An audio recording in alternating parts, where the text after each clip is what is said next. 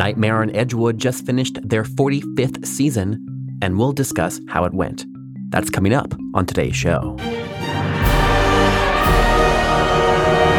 Welcome to the show. I'm Philip. On the HAN Show, we bring the haunt industry to you every weekday. We have news, education, and on-location coverage from Halloween experiences around the world. Whether you're a professional or enthusiast, each episode helps you better prepare for Halloween. Outside of this podcast, we have videos, education, and even events. Links to everything are in the show notes. Okay, Nightmare on Edgewood in Indianapolis, Indiana is a large indoor facility with 3 haunted attractions. They were awarded both the highest-rated haunt in Indiana and the scariest haunt in Indiana this year by The Scare Factor. Despite all that, they faced a few challenges this year, which we're going to explore in today's show. If you're bummed about not catching the show this year, don't worry, because Nightmare on Edgewood will be open December 10th and 17th for their holiday show. We'll also talk about that at the end of the show. Okay, here's Kevin. My name is Kevin Cook. I own and operate Nightmare on Edgewood Haunted Attraction. Been doing it for, this will be my 15th season owning it. This is our 45th season of Nightmare on Edgewood being in business.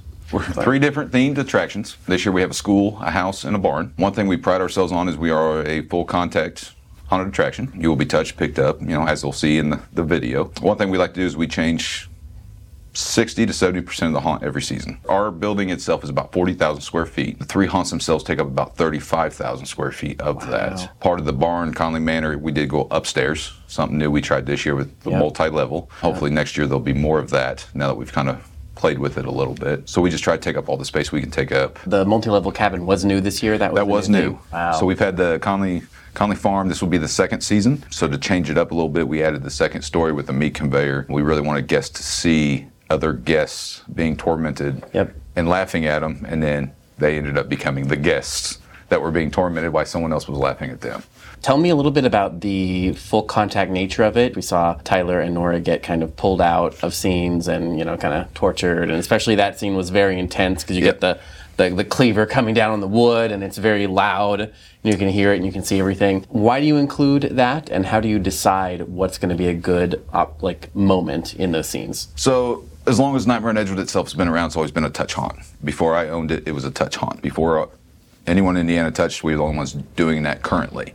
So we wanted to capitalize on that and keep it going. A lot of our customers during COVID year, when we had to back up of the touch, weren't going to come through the attraction. So our customers have come to want the touch part, but not where we'll harm them. We only have a certain amount of staff that are actually allowed to physically pick you up.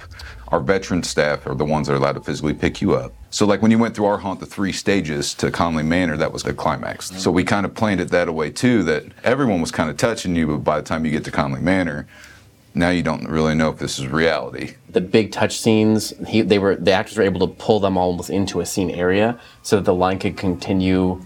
The group behind the group that was being touched can keep walking. Is that normal? Is that to kind of keep your throughput going, or does the whole thing stop when the touch is? So you get some groups that run and some groups that walk. Yeah. So any haunt owner has an issue with, or has problems with people catching up. Yes. A Congo line. Yes. So when that time comes on those rooms that take a little longer, some of the other groups will be bypassed. They're going through and you're on the table and they're just going to keep going they think you're part of the scene. Okay. Well, no, we don't do that with every group. He tries to put every group on the table.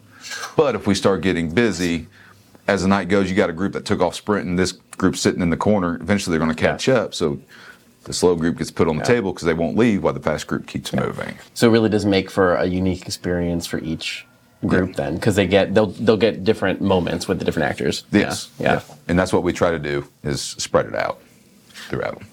Looking at this season, how did the season go for you all? So we were down on numbers overall. We kind of, COVID kind of climaxed. A lot of haunts opened when bars and stuff couldn't. And the following year, it was a little bit higher, and then this year it went down. So I think everything's just catching up. There's more to do. Before there wasn't as many football games and bars and all this other stuff. And now everyone can go do everything. That and the economy. So stuff was down a little bit. Did you adjust your ticket prices at all this year? Or we did go up. Yeah. We went up $5.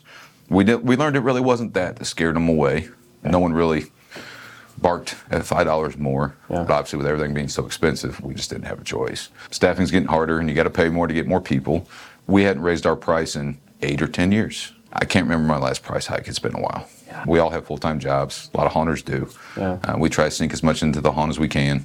So that's, you know, we try to put the customer first. What are you thinking about next year? To be honest, I'm not sure. This year, I quit guessing when our numbers weren't lining up with the year before. We're going to try to build more of our own props. A lot of the props you saw, we did manufacture in-house.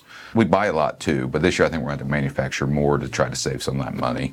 So we can have more stuff for less money is what we're going to have to try. There's only so many directions you can go with a haunt at this size. Correct. You're already kind of at the max size, I would say, for like a standalone attraction. Yeah. So it's kind of either you add velvet ropes, or you add a midway, or you add extraneous things, or really like there's not, and your path is relatively locked. Yeah. So what are you thinking about in terms of like long-term plans?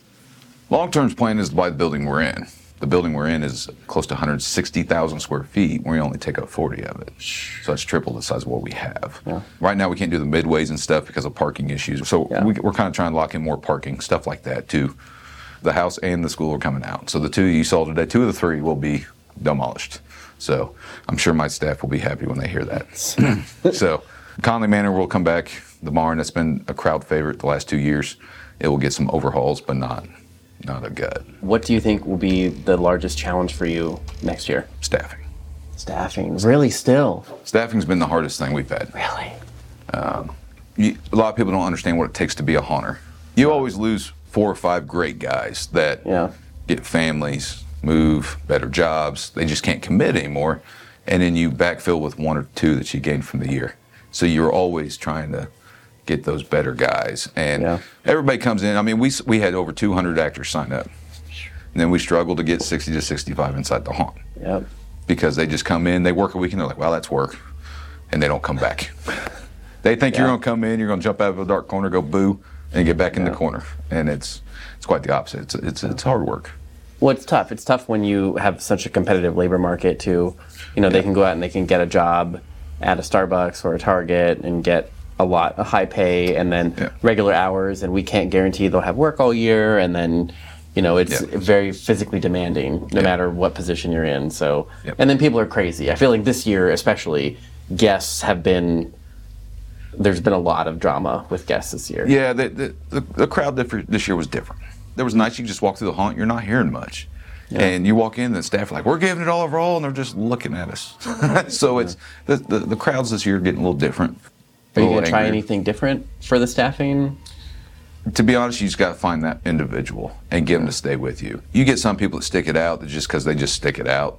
To get those really good guys, you just try to take care of them. We try feeding every Saturday night on top of the pay. And we don't do just pizza anymore. We have an actual in-house chef, Danny, who makes a home-cooked meal every Saturday before we open. He smokes pulled pork for 6 hours. He goes above and beyond to make sure they get a good food. I really don't know what the answer is to staffing. We've talked about, well, you raise the rate and you're going to pay more for the same stuff you get. Yeah. We get 35 of our actors are like double the pay and get rid of everybody else so we can just be done with this. But then everybody can't commit to every single night. Yeah. So now you have to have extras to backfill. Yeah. We're going to try to do more with the animatronics, more ups and downs, more moving things I can't go in depth with to kind of take place of an actor scare. Yeah. A more interactive animatronics, so to say. Yeah. I don't want to reveal too much. Well, it's just tough. You're in a unique position because when you're adding the touch to it and you're adding those scenes like that. So them guys that actually physically pick you up, that they're stuck. We have 6-team leads, like a lot of haunts that bounce around. You'll see multiple times, but they're not set to that scene to make that scene work. Yeah. Whereas our butcher is, so he is stuck. So that does make it hard that one guy can't do 4 different jobs. Yes. Yeah. We do have a couple of those run-through drop windows where one person's hitting a couple of them. We might have to add more of that. But we don't want to take away from what our customers are used to either. Yeah. So it's, who knows? Maybe I'll just dress up work next year too. Yes. Good plan. Staffing challenge solved. We did it. We did it, guys. Yep. Make all the build team go work. And you're doing Christmas coming up. We are, December 10th and 17th. We are going to do Christmas. We take the whole haunt like everybody else and kind of just decorate everything up. We do take all the old school characters and bring them back, Freddy, Michael, Jason, Pennywise, and they all have ugly sweaters on. It's more of a fun event. And the people that usually come to that are more the haunt enthusiasts. All of our staff always looks forward to it. Even though they're tired and worn out from the season, the Christmas is just more fun. Everybody's happier. Why the 17th? We noticed our Saturdays are double to a third more than a Friday. So we decided this year to try 2 Saturdays. We pushed 10th and 17th because of Monster Bash. We want to have a little extra time, an extra week to get everything together. Yep. It takes a good 2 to 3 weeks to decorate for Christmas. 30 minutes to take it all down, but 2 to 3 weeks to put all the lights up. So that's kind of why we're shooting for the 2 Saturdays. This is kind of our last gung-ho for the holiday event. Yeah. If this is not any better than the last couple of years, when we're going to scrap that so we can concentrate on the main show itself. Yeah. Today's episode was edited by me, Philip Hernandez, with post-production by David Swope and original music composed by Chris Thomas. Support for today's episode comes from Gantom Lighting and Controls. Gantom illuminates attractions worldwide with the world's smallest intelligent spotlights. From Dark Hour to Netherworld, Super Mario Land to Hagrid's Bike, Gantom goes where other fixtures can't. See what you're missing with a free demo. Sign up at gantom.com/demo. That's gantom.com/demo. The HAN team includes Daryl Plunkey, Emily Louise Rua, Megan Spells, Gavin Burns, and Omni Adventures. Until next time, stay scary. This is a Haunted Attraction Network production.